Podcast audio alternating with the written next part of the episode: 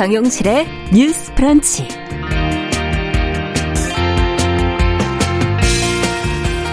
안녕하십니까, 정용실입니다. 새 정부 장관 후보자들의 과거 칼럼에 대한 논란이 잇따르고 있네요. 출산 기피 부담금을 도입해야 한다고 주장한 이창양 산업부 장관 후보자에 이어서 김현숙 여가부 장관 후보자가 성인지 예산을 언급한 칼럼, 또 정호영 복지부 장관 후보자의 이 출산과 결혼, 성추행 의료인 취업 제한 관련 기고문 등이 현안에 대한 낮은 이해도, 또 문제적 시각이 드러났다 하는 지적이 일고 있습니다. 자, 어떤 우려가 나오고 있는지 오늘 좀 살펴보겠습니다.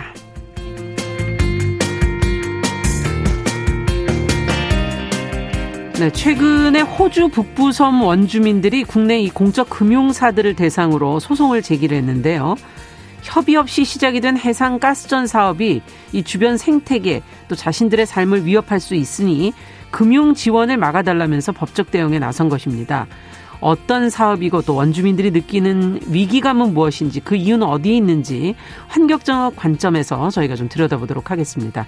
4월 13일 수요일 정용실의 뉴스 브런치 문을 엽니다.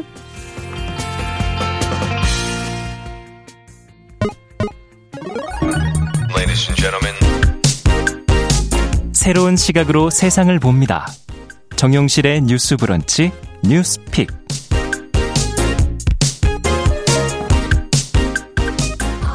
정용실의 뉴스 브런치, 항상 든든하게 자리 지켜주셔서 감사드립니다. 오늘도 유튜브 콩 앱 저희가 열고 있고요. 실시간으로 KBS 1라디오 채널 화면 캠코더 모양의 버튼 누르시면은 또 보이는 라디오 이용하실 수 있습니다. 자, 뉴스픽으로 시작하겠습니다. 월요일 수요일에 이 두 분과 함께하고 있습니다. 전혜원 우석대 개공 교수님, 안녕하세요. 안녕하세요. 전혜원입니다. 네, 조우론 변호사님, 안녕하세요. 네, 안녕하세요. 조우론입니다. 자, 어제 아마 이 뉴스는 좀 먼저 좀 얘기를 하고 가야 될 것 같습니다. 윤석열 대통령 당선인이 박근혜 전 대통령 사저를 어제 찾았다는 것이 많이 보도가 됐는데, 두 사람이 어떤 이야기를 주고받았을지, 또 이 만남에 대해서 여러 가지 지금 보도 내용들이 나오고 있어서 먼저 정 교수님께서 그 내용, 지금까지 보도된 내용 좀 정리해 주시면 같이 한번 얘기해 보겠습니다. 예, 윤석열 대통령 당선인이 지금 지역 순회 일정을 하고 있는데요. 그렇죠. 그런 가운데 어제 대구 달성군에 있는 박근혜 전 대통령의 자택을 찾았고 50분 정도 회동이 진행이 됐습니다. 회동을 마친 후 윤석열 당선인이 기자들과 만나서 한 얘기는요. 인간적인 안타까움과 마음속으로 갖고 있는 미안함이나 이런 것을 말씀드렸다고 했고요. 네. 그리고 회동에 배성했던 권영세 인수위 부위원장, 그리고 유영아 변호사가 브리핑을 통해서 전한 내용을 보면 윤 당선인이 박 전 대통령에게 과거 수사에 대해서 참 면목이 없다, 늘 죄송하다고 말했고 박 전 대통령은 담담히 듣고 있었다고 합니다. 네. 그리고 윤 당선자가 박 전 대통령의 명예회복에 대해서 언급한 것으로 전해졌는데요. 네. 박 전 대통령이 했던 일들 중 이 정책에 대해 계승도 하고 널리 홍보도 해서 박 전 대통령께서 제대로 알려지시고 명예를 회복할 수 있도록 하겠다라고 말했고 박 전 대통령은 감사의 뜻을 전했다, 이렇게 또 브리핑을 통해서 전해졌습니다. 그리고 5월 10일 이제 윤석열 대통령 당선인의 취임식이 그렇죠. 예정돼 있는데요. 네. 이 취임식을 참석해달라는 요청이 있었고 박 전 대통령은 현재 건강 상태로 자신이 없지만 앞으로 노력해서 가능한 참석할 수 있도록 하겠다. 네. 이건 뭐 지금 당장 하겠다 안 하겠다라기보다는 여러 가지 해석이 나오는 부분입니다. 네. 그런데 이 박 전 대통령과 윤석열 당선인의 만남에 대해서 민주당과 정의당에서는 굉장히 비판의 목소리를 내고 있는데요. 네. 민주당 조호섭 대변인 경우에는 윤 당선자의 사과가 무엇에 대한 사과냐, 탄핵을 부정한 것이냐라고 목소리를 높였고요. 정의당에서도 지적이 나왔습니다. 장태수 네. 정의당 대변인이 일단 박근혜 전 대통령에 대해서 헌법 질서를 파괴했던 범죄인이다, 자성은커녕 억울하다면서 자신의 위헌, 위법 행위를 부정하는 확신범이라고 꼬집었고요. 또 헌법 준수에 책임질 대통령 당선인이 이렇게 서둘러서 만나야 될 사람이 아니다라고 비판을 했습니다. 또 지금 지방선거가 다가오고 있는데 그렇죠. 어제 회동에 같이 있었던 유영아 변호사가 지금 대구시장 출마를 선언한 상황이거든요. 네. 그런데 어제 또 뭐 지방선거나 이런 거에 대해서도 대화가 오간 것으로 브리핑이 나왔는데 네. 이 부분에 대해서 장태수 정의당 대변인이 또 부적절하다라고 지적을 하기도 했습니다. 네. 자, 뭐 두 사람의 어떤 그 불편한 관계를 뭐 해소할 필요는 있겠다고 볼 수도 있지만 또 앞서 얘기한 것처럼 면목이 없다, 죄송하다 하는 그런 사과는 어떤 의미일까 이런 생각이 들고요. 두 분께서는 어떻게 보셨습니까? 조 변호사님께 먼저 좀 여쭤볼까요? 일단 어제의 만남 자체는 사실상 인간적인 연민, 안타까움, 사과 이런 의미도 있겠지만 네. 지방선거를 앞둔 시점에서 예. 지방선거를 위한 어떤 선거 전략의 일부로 보는 관측이 우세하다라고 볼 수가 있을 것 같아요. 이제 일부 보수층에서 지금 윤석열 당선인에 대한 아직까지도 반감을 가지고 있는 부분을 조금 해소를 하고 또 대구나 그 TK 지역의 중심으로 본래 지지층 있었던 네. 것을 좀 더 결집시키는 효과는 분명히 있었다고 생각을 합니다. 네. 그런데 거기에서 나눴던 지금 발언 중에 특정 단어들 때문에 어느 정도 어느 비판의 목소리가 나오는 것을 막을 수는 없을 것 같아요. 네. 사실상 면목 없다, 죄송하다 이런 부분이 선회를 한다면 자기가 국정농단 사태의 수사팀장으로서 그 중형을 이제 밖에 한 부분에 있어서 어떤 인간적인 네. 안타까움이라든지 뭐 미안함, 연민 이런 측면에서도 해석을 할 수 있겠지만 윤석열 당선인이 지금 대통령 당선인으로까지 되기 위해서는 이 국정농단 사태에서 자신의 어떤 철학, 그러니까 뭐 공정이라든지 네. 상식이라든지 합법이라든지 이런 틀에서 자신이 이 부분에 의해서 국민들에 의해 많은 지지를 얻고 지금 대통령 당선인이 된 거잖아요. 네. 그리고 박근혜 전 대통령 같은 경우에는 이제 국회에서 그리고 헌법재판소에서 탄핵 결정을 받았던 사안이란 말이에요. 네. 어떻게 보면 국민에 의해서 탄핵이 됐고 또 국민에 의해서 윤석열 대통령 같은 경우에는 그렇죠. 그 사건 때문에 지지를 받고 대통령 당선인이 된 것이잖아요. 네. 그렇기 때문에 이 면목 없다, 죄송하다라는 말이 자칫 자신의 예전에 그런 수사한 부분, 네. 국정농단 사태에 대한 자신의 또. 입장, 자신의 가치관 이런 것들이 흔들릴 수 있는 그런 발언이 될 수도 있기 때문에 네. 그 발언이 조금 아쉬운 부분이 굉장히 많다라고 네. 생각을 하고요. 예. 그것 관련해서 사실상 그 윤석열 당선인 측에서 그 단어를 직접 언급하지 않았습니다. 오히려 유영아 변호사 측에서 그 단어를 직접적으로 언급을 하고 네. 그 옆에 있던 권영세 의원 같은 경우 굉장히 당황한 모습을 보였거든요. 예. 그렇기 때문에 그런 발언이 상대방에 의해서 어느 정도 쓰이고 그 쓰였을 때 정치적으로 파장이 불러일으킬 정도까지 예상을 했었더라면 그런 발언, 그런 부적절한 단어 사용은 좀 자제를 하는 것이 바람직하지 않았을까 생각을 합니다. 네, 어떻게 보십니까, 정 교수님께서는? 면목이 없다라는 사전적 의미가 부끄러워서 남을 볼 낯이 없다라는 뜻이라고 합니다. 그러면 검찰총장 출신인 윤석열 당선인은 과거에 본인이 수사팀장으로서 한 수사가 부끄럽다는 뜻으로 읽히죠. 네. 그래서 이거는 대통령 당선인으로서도 매우 부적절하지만 헌법의 가치를 수수하고 법치에 있어서 누구보다 앞장섰어야 될 검찰총장 출신이 할 말이 아니며 제가 만약 검사라면 참 민망할 단어다. 네. 아무리 지금 정치적 입장이 있다 하더라도 절대 하지 말았어야 될 단어다. 이렇게 생각이 들고요. 두 번째로 명예회복이라고 얘기를 했는데 박 전 대통령이 사면을 받은 것은 네. 죄가 없어서가 아니라 뭐 5년 정도 형을 산 거라던가 또 청와대에서 밝혔듯이 건강상의 문제라던가 네. 무엇보다 국민 통합을 좀 해주기를 바라는 염원도 있었는데 탄핵되었던 전직 대통령의 명예를 회복하겠다라는 건 또 무슨 뜻인지 저는 참 의아한 생각이 듭니다. 그리고 당선인이 거듭 국민통합을 얘기를 하고 있는데 국민들이 주도적으로 해서 탄핵된 대통령에게 찾아가서 이렇게 한 것이 국민통합과 과연 상관이 있냐라는 네. 좀 의문이 있어요. 선거를 앞두고 아마 박 전 대통령이 정치적 재개랄 움직임이 보이니까 보수 진영 내에서 소위 표가 갈라지는 것을 의식한 것인지는 모르지만 당대표나 원내대표가 해도 부적절할 수 있는 행보를 향후 국정을 이끌 대통령 당선인이 했다는 것도 저는 매우 우려스럽다. 이렇게 좀 지적을 하고 싶습니다. 네. 또 지금 이제 앞서 얘기해 주신 취임식 지금 참석 요청을 하지 않았습니까? 당선인이. 과연 이게 적절한지 여부에 대해서는 두 분 또 어떻게 생각하시는지요? 뭐 전 대통령이 예우 측면에서는 할 수 있는 제안이다라고 생각은 하는데요. 일단 윤석열 당선인 측에서 제안은 했지만 여기에 대한 시원한 답변을 받지 못했거든요. 아, 예. 가능한 한 참석하겠다라는 것이 이제 박근혜 대통령의 입장이었습니다.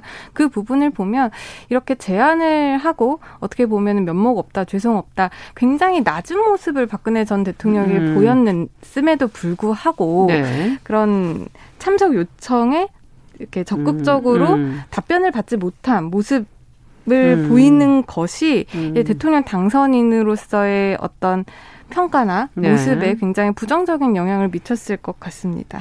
어떻게 보십니까? 네, 전직 대통령이긴 하지만 탄핵이 된 대통령이었고 법원에서 징역 22년을 선고받아서 수감 중이던 대통령입니다. 물론 사면이 되었지만 제가 말씀드렸듯이 사면이라는 것은 정치적, 정무적 판단인 거지 죄가 무죄다 이런 개념이 아니에요. 근데 그런 대통령을 지금 공정과 법치를 외치는 새로운 대통령 당선인이 취임식에 초청했다라는 것도 저는 상당 부분 논란을 일으킬 수 있는 발언이라고 보고요.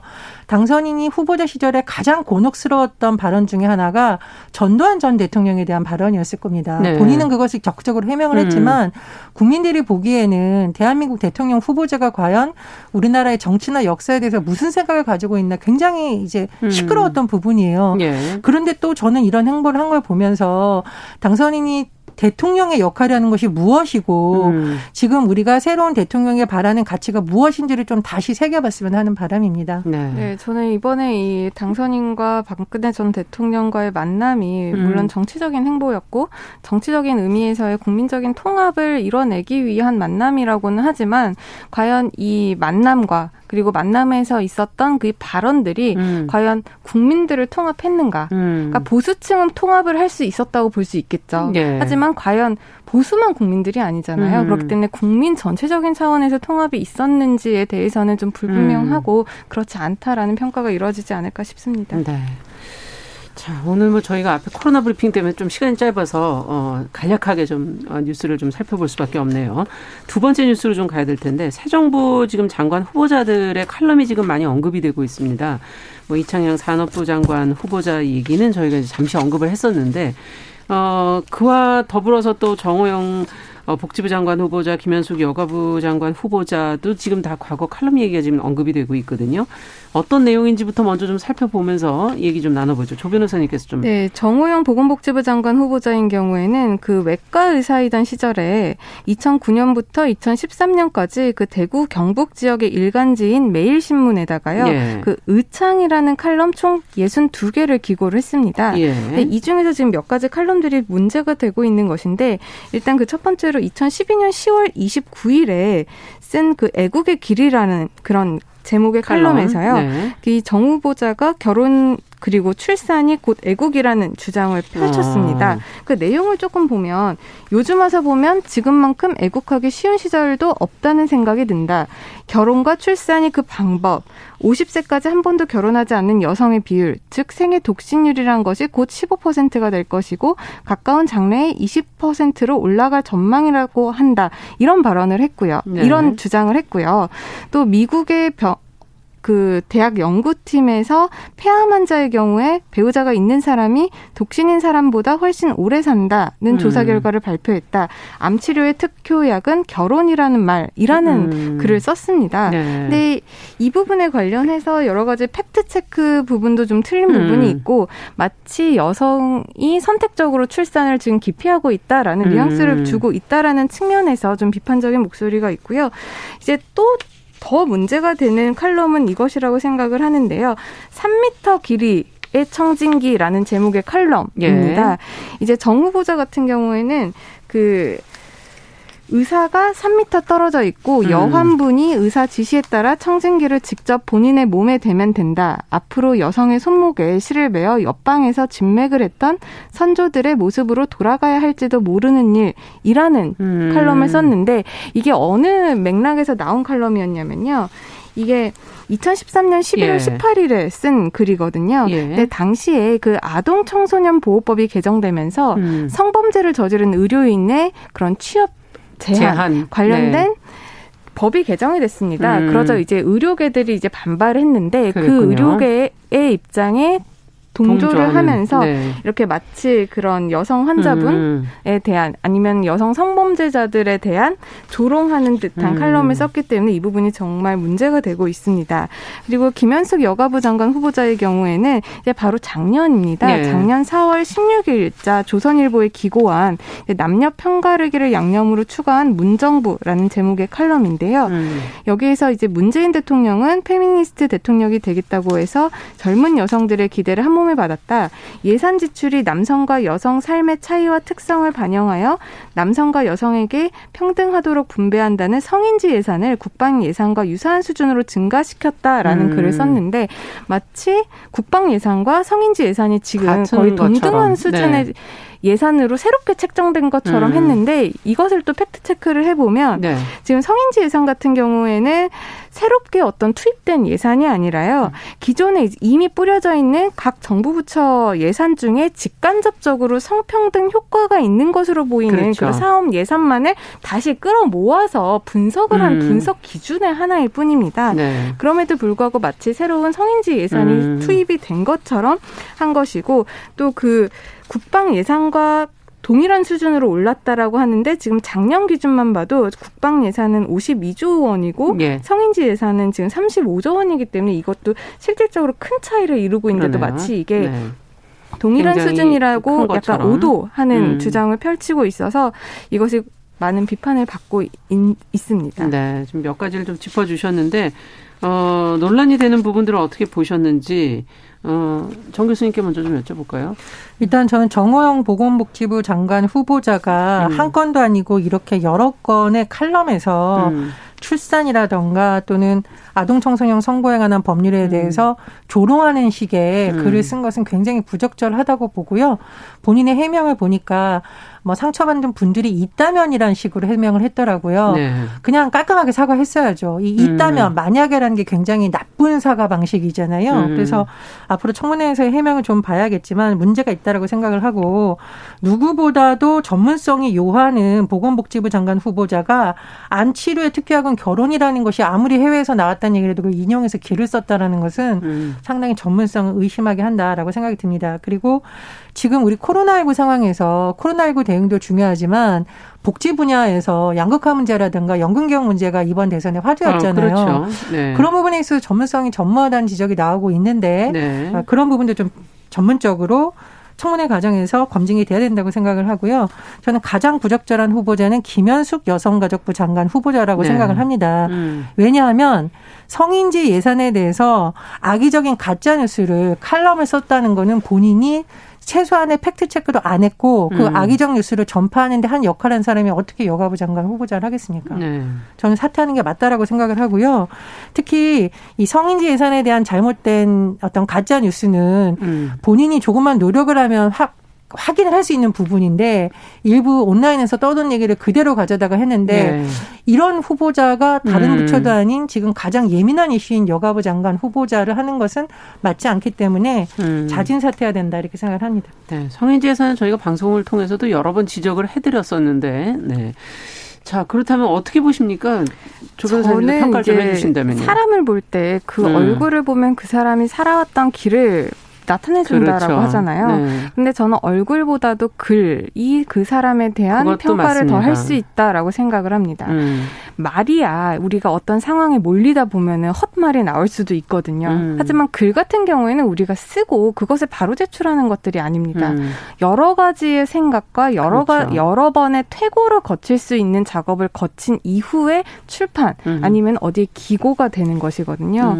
그렇기 때문에 글이라는 것이 그 사람의 가치관이나 세상을 보는 시각 그리고 어떤 역사에 대한 그런 가치평가 그런 것들을 담아내고 있는 게 맞습니다. 글이라고 생각을 하는데 지금 장관 후보자분들께서 굉장히 많은 칼럼들을 쓰셨어요. 그런데 그 칼럼에서 어떤 후보자는 자신이 뭐 이것을 좀 재미있게 쓴 것이다. 아니면 일시적으로 어떤 감정 표현에 지나지 않는다라고 해명을 하고 싶으실 수 있을 수도 있겠지만 여러 가지 누적된 글들은 곧 자기를 표현하는 거기 때문에 지금 뭐 보건복지부 장관 후보자인 분이 어떤 그런 복지 분야에 있어서의 어떤 이해도라든지 그렇죠. 사회 구조적인 문제를 보지 못하고 굉장히 편협한 시각으로 보는 것은 그 장관 후보자로서의 자질이 부족한 것이 아닌가 그렇게 생각이 되고요. 그리고 우리가 글을 쓸 때 가장 중요한 것은 자기의 감정, 가치관 표현도 있지만 어떤 사실을 전달하기 위해서는 네. 팩트체크가 기본적으로 그렇죠. 수반이 되어야 됩니다. 네. 그런데 지금 문제되고 있는 칼럼들에서는 기본적인 숫자들이 지금 틀리고 있거든요. 숫자들은 각종 통계 자료만 봐도 우리가 그것이 어떤 것이 참이고 어떤 것이 거짓인 것을 알 수 있는데 그런 거 기본적인 것도 하지 않고 했다라는 부분 또한 자질에 좀 부족하지 않나 그런 그러네요. 생각이 듭니다. 네. 자, 오늘 뉴스는 여기까지 들어야 되겠네요. 뉴스픽 조우론 변호사, 전혜원 교수 두 분과 함께 이야기 나눠봤습니다. 말씀 잘 들었습니다. 감사합니다. 감사합니다. 자, 정용실의 뉴스 브런치 1부 마치고 저는 잠시 후에 돌아오겠습니다.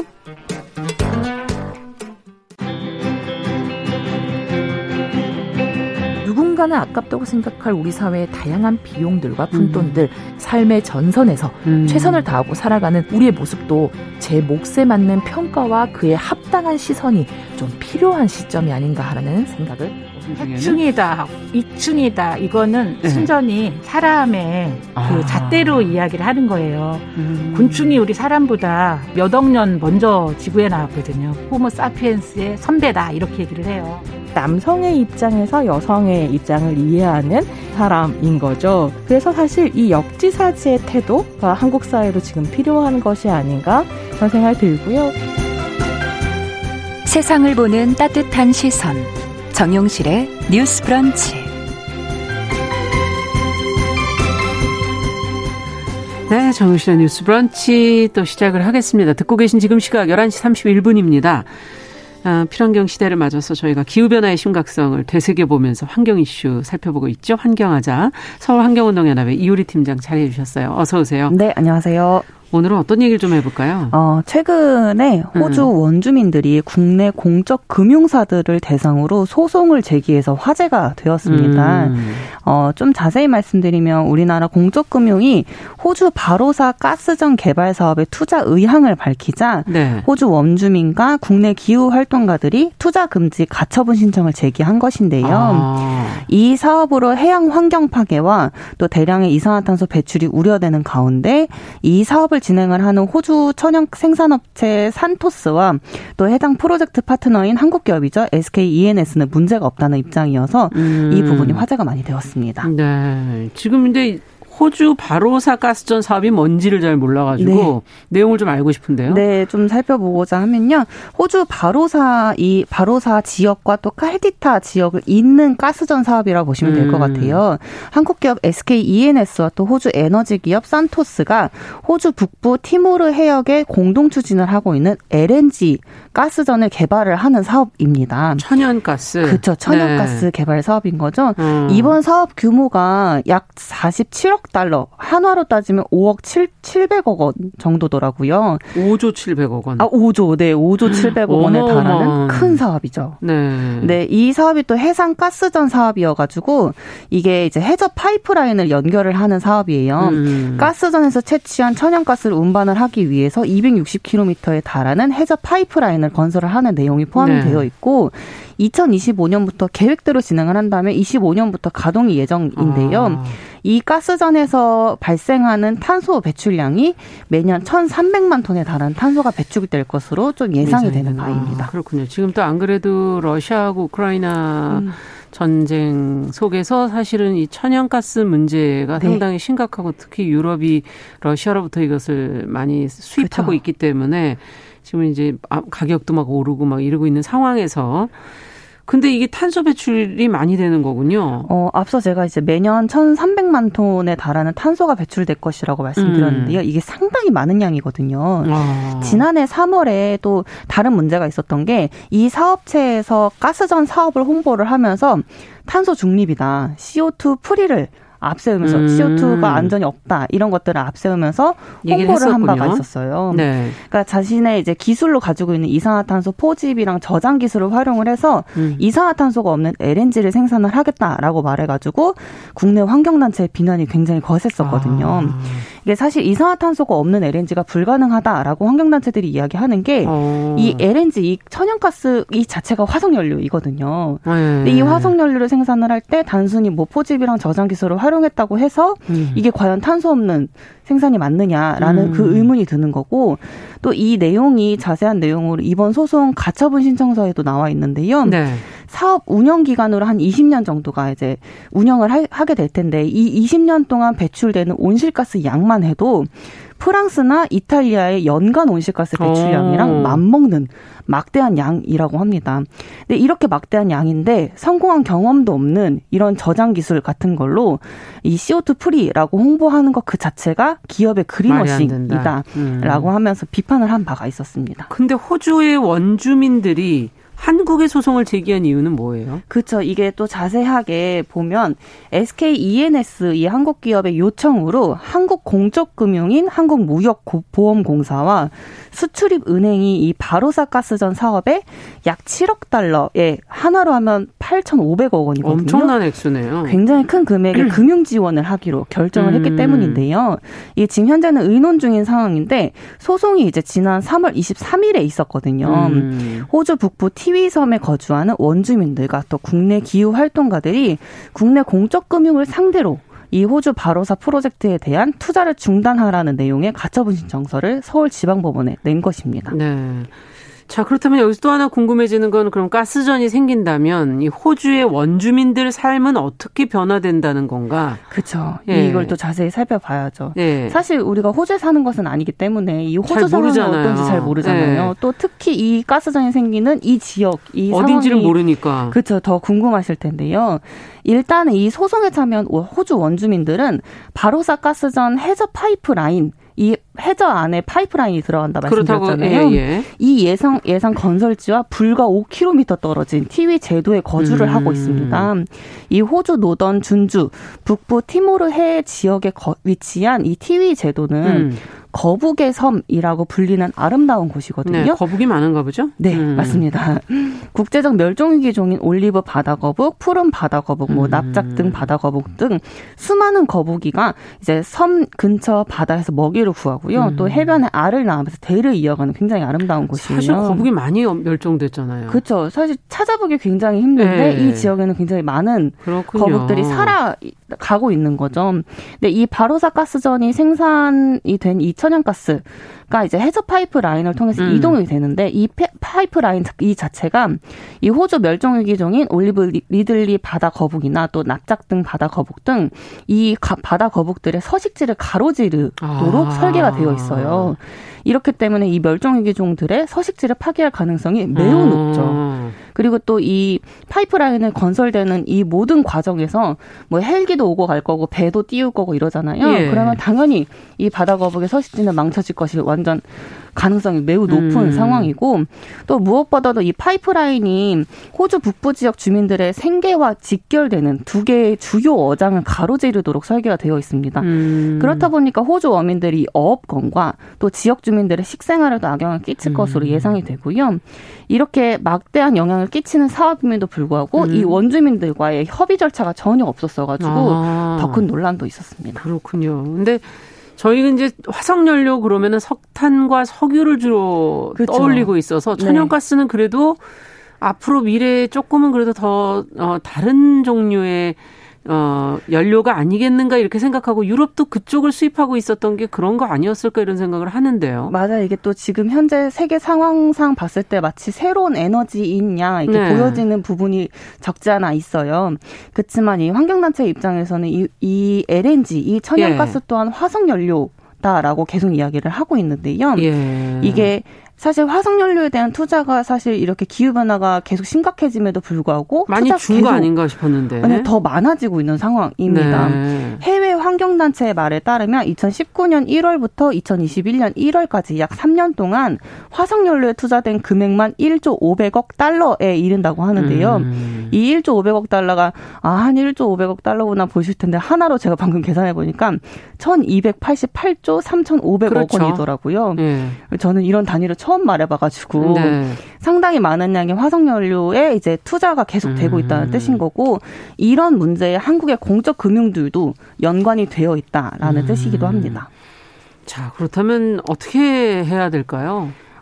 사실 이제 이 호주 원주민들의 이 소송이 있고 난 다음에 지난 4월 3일 보도였는데요. 수출입은행에서 호주 바로사 가스전 사업에 금융 지원을 좀 보류하겠다라는 입장을 밝혔어요. 아무래도 이 소송과 연관이 되어 있었던 거라고 보여지는데요. 자세한 내용은 좀 밝혀지지 않아서 알 수는 없지만 이 호주 바로사 가스전 사업 자체가 탄소 배출 문제가 수면 위로 드러났고 그리고 또 호주 원주민들의 소송이 큰 영향을 미친 것으로 또 파악이 되고 있습니다. 친환경적이고 깨끗한 화석연료는 존재할 수가 없거든요. 그렇기 때문에 이런 화석연료의 개발과 또 이런 금융사들의 이제 지원이 계속되는 한 이 기후위기는 절대 멈출 수 없으니 이런 투자부터 멈춰야 될 때라고 보여집니다. 네, 예전에는 그냥 그걸 개발하는 업체에 타겟을 많이 맞췄는데 네. 이제는 그것에 투자하는 투자사들까지도 그렇죠. 영향을 받게 되는군요. 네, 네. 맞습니다. 자, 오늘은 호주 원주민들 반대에 부딪힌 가스전 사업 문제 저희가 좀 깊이 들여다봤습니다. 환경하자. 서울 환경운동연합의 이효리 팀장과 함께했습니다. 감사합니다. 네, 감사합니다.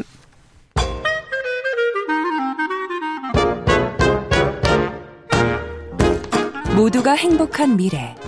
정용실의 뉴스 브런치.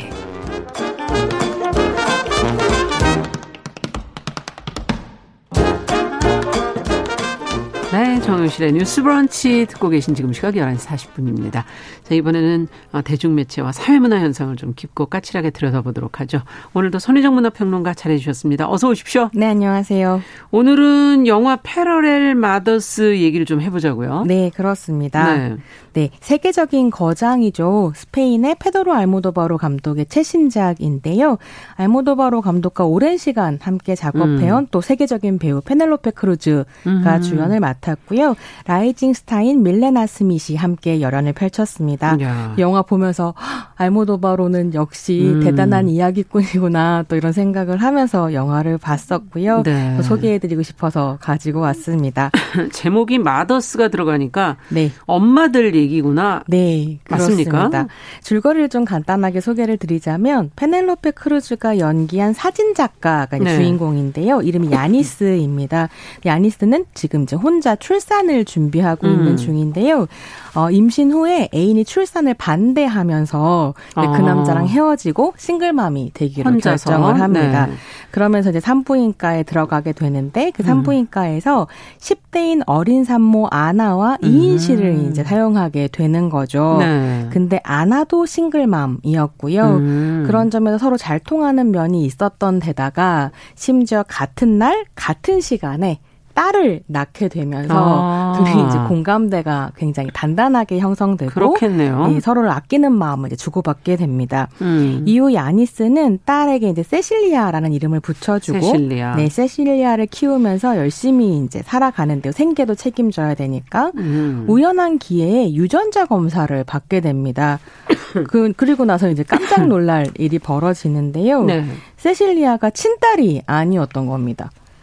아니 혼자서 겨우 나서 키웠는데 왜 네. 친딸이 아니에요? 아나의 아이와 이렇게 바뀐 상황이 펼쳐지게. 같은 날 같은 시에 태어났다고 했죠? 네, 그렇게 해서 바뀐 거죠. 근데 이렇게 아이가 바뀌었다면 진행자께서는 어떻게 하실 것 같으세요? 전화해야죠, 일단. 네.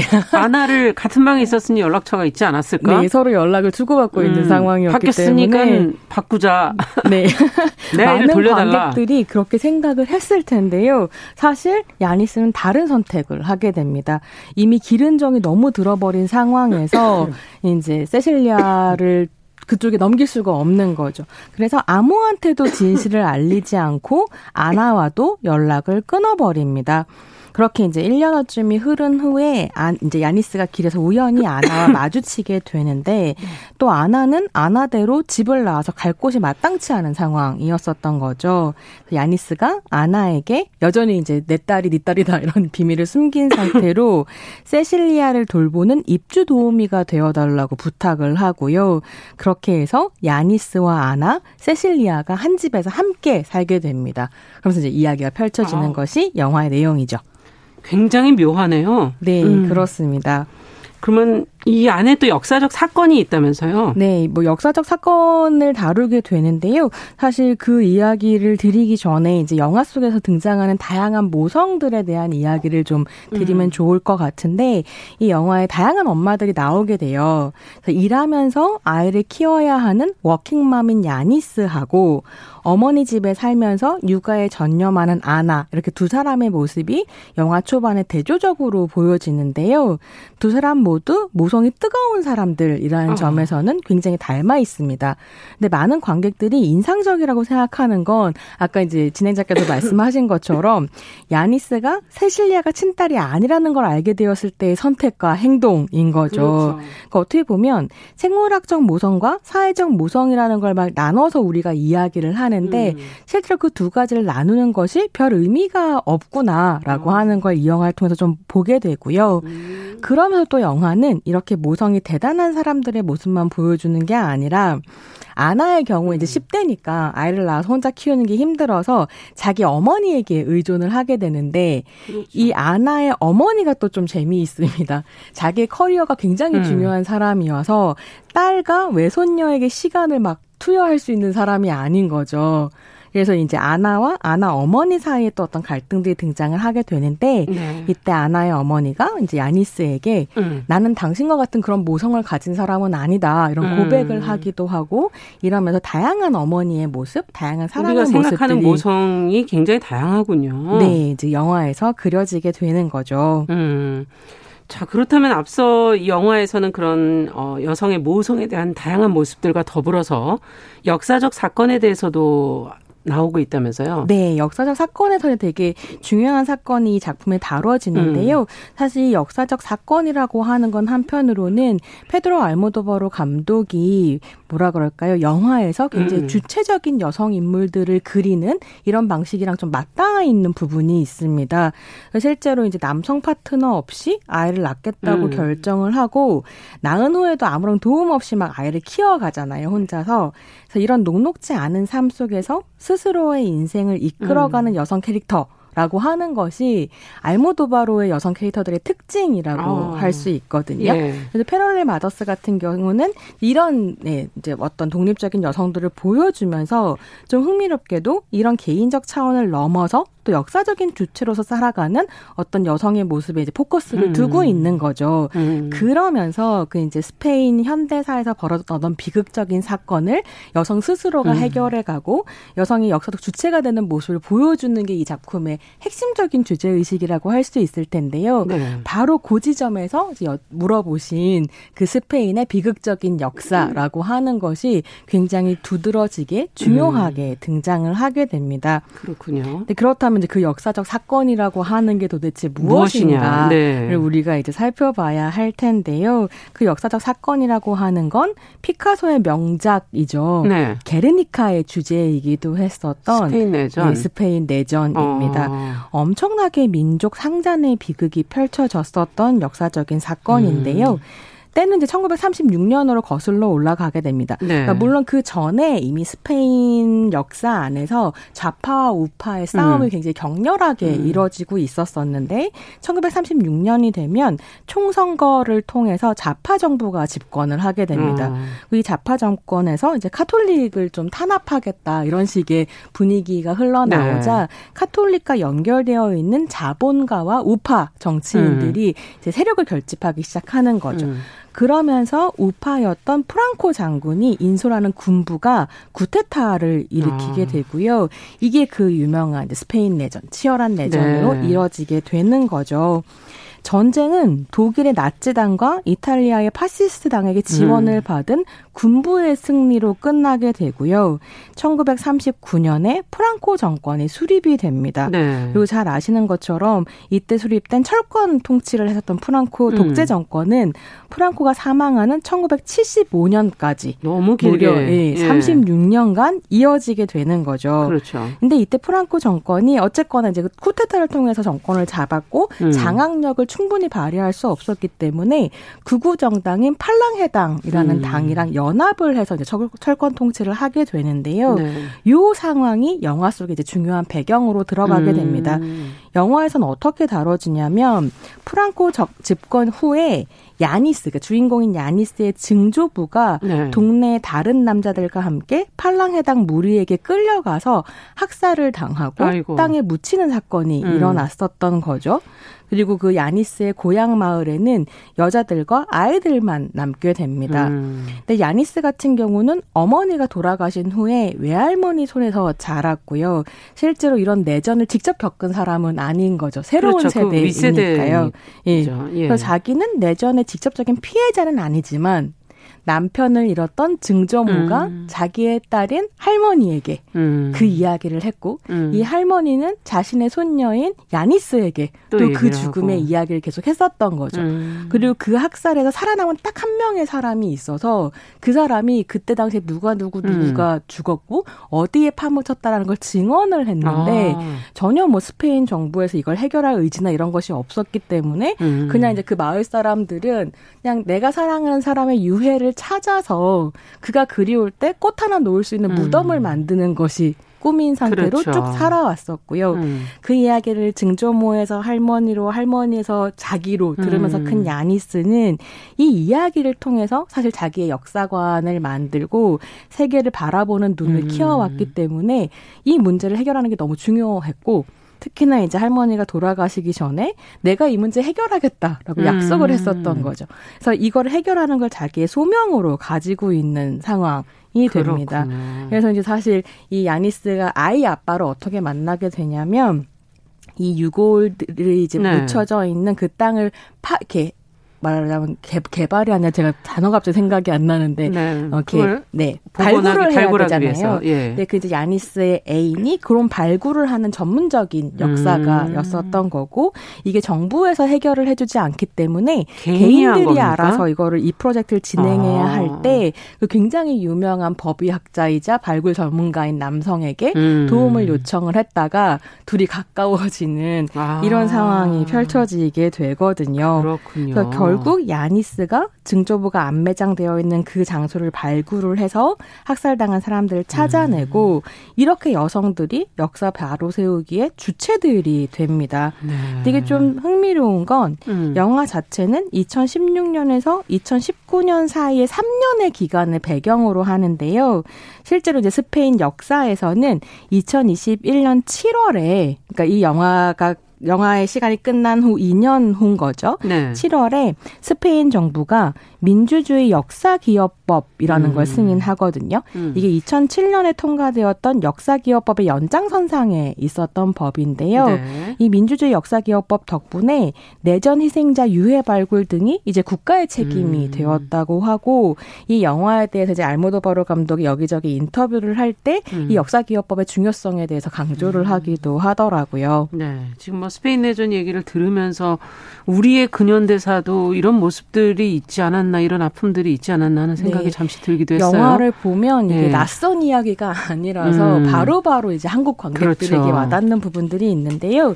이게 프랑코 정권이 대표적인 개발 독재 정권이라서 한국이 경험한 독재 정권과 닮은 부분들이 있습니다. 네. 정격 유착이 굉장히 심했고요. 우리가 남이가라는 정서로 이제 기득권 카르텔이 형성되어 있어서 독재가 끝난 이후에 비로소 진짜 역사 문제가 시작되었다고 평가받을 정도로 그 프랑코 독재 정권에 대한 청산이 제대로 이루어지지 않았거든요. 특히나 프랑코가 죽고 난 다음에 스페인 정부가 뭘 하냐면 사면법이라는 걸 만들어요. 네. 그래서 내전과 독재에 대해서는 묻어두고 미래를 보고 가자라는 국가의 기조로 만들었었던 거죠. 그러니까 21세기가 되도록 유해 발굴 같은 것들이 제대로 이루어지지 않았던 부분들이 있었고요. 네. 그래서 뭐 한국도 마찬가지로 역사 청산에 어려움이 있었던 걸 좀 생각해 보면 이 작품의 메시지 같은 것들이 더 우리 관객들에게 다가갈 그렇군요. 수 있을 것 같습니다.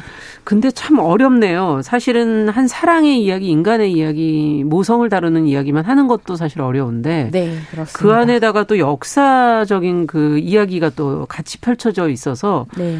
어떻게 이 두 가지는 연결이 될까 이런 생각이 들거든요. 그러니까 알모도바르 감독이 한 인터뷰에서 이런 이야기를 하더라고요. 그러니까 아직까지는 그 스페인 내전이라고 하는 끔찍한 전쟁에 대해서 직접적이고 객관적으로 말하는 것이 불가능하다. 이런 이야기 하거든요. 그래서 어떻게 보면 개인적이고 일상적으로 보이는 삶의 경위에서 역사의 문제를 다룰 수밖에 없다라고 생각했었던 것 같고, 저는 이게 굉장히 탁월한 접근법으로 보이기도 하더라고요. 그러니까 무엇보다 이게 1930년대에 펼쳐졌던 스페인 내전의 비극, 그 이후에 진행됐던 독재의 폭력성, 이런 거라는 건 딱 그 시기에서 멈추고 끝나는 것이 아니라 사실 그 이후로 역사를 살아온 사람들의 삶에 남아서 계속 지속되고 있는 어떤 문제이고, 그 비극의 역사를 어떻게 청산하는가가 결국 우리가 어떤 사람들인가를 보여주는 것이기도 하잖아요. 그렇죠. 그리고 그 역사를 청산하려고 하는 노력들 안에서 새로운 생명이 태어나고 그 생명이 다시 역사를 이어간다라고 하는 것 때문에 사실 완전히 분리된 문제가 아닌 것. 그러네요. 네, 보이기도 했고요. 세대를 넘어가면서 문제를 어디서 풀어줄 것이냐 숙제로 남길 수도 있는 거고. 그렇습니다. 그리고 더불어서 이제 알모도바르가 또 이런 말을 해요. 그러니까 여성들이 나라를 지탱하고 있다는 사실을 관객들에게 말하는 게 자기는 너무 좋고, 이건 특히 야니스라는 캐릭터를 통해서 잘 드러날 수 있다라고 말하면서, 야니스에게 개인적이고 친밀한 문제는 결국 집단적인 문제와 공명한다라고 얘기합니다. 이게 저한테 좀 인상적이었던 건, 야니스와 안나가 함께 살다가 그렇죠. 되게 크게 싸우는 어떤 에피소드가 나와요? 있는데 어떤 에피소드냐면, 아나가 야니스한테 그러는 거예요. 왜 그렇게 유해 발굴에 집중하고 관심을 기울이냐. 역사는 역사인 채로 흘러보내야 된다. 난 과거는 관심이 없다. 이렇게 얘기하니까 야니스가 너무 크게 화를 내면서, 역사를 제대로 알아야 과거에 무슨 일이 있었는지 알아야 네가 지금 어디에 설 것인가를 정할 수 있지 않겠냐라고 이제 막 화를 내요. 그리고 나서 가만히 있다가 아나에게 비로소 이야기합니다. 세실리아는 내 딸이 아니고 네 딸이다라고 개인이 숨기고 있었던 비밀 또 이제 꺼내놓고 말하자면 역사 청산을 하게 되는 거죠.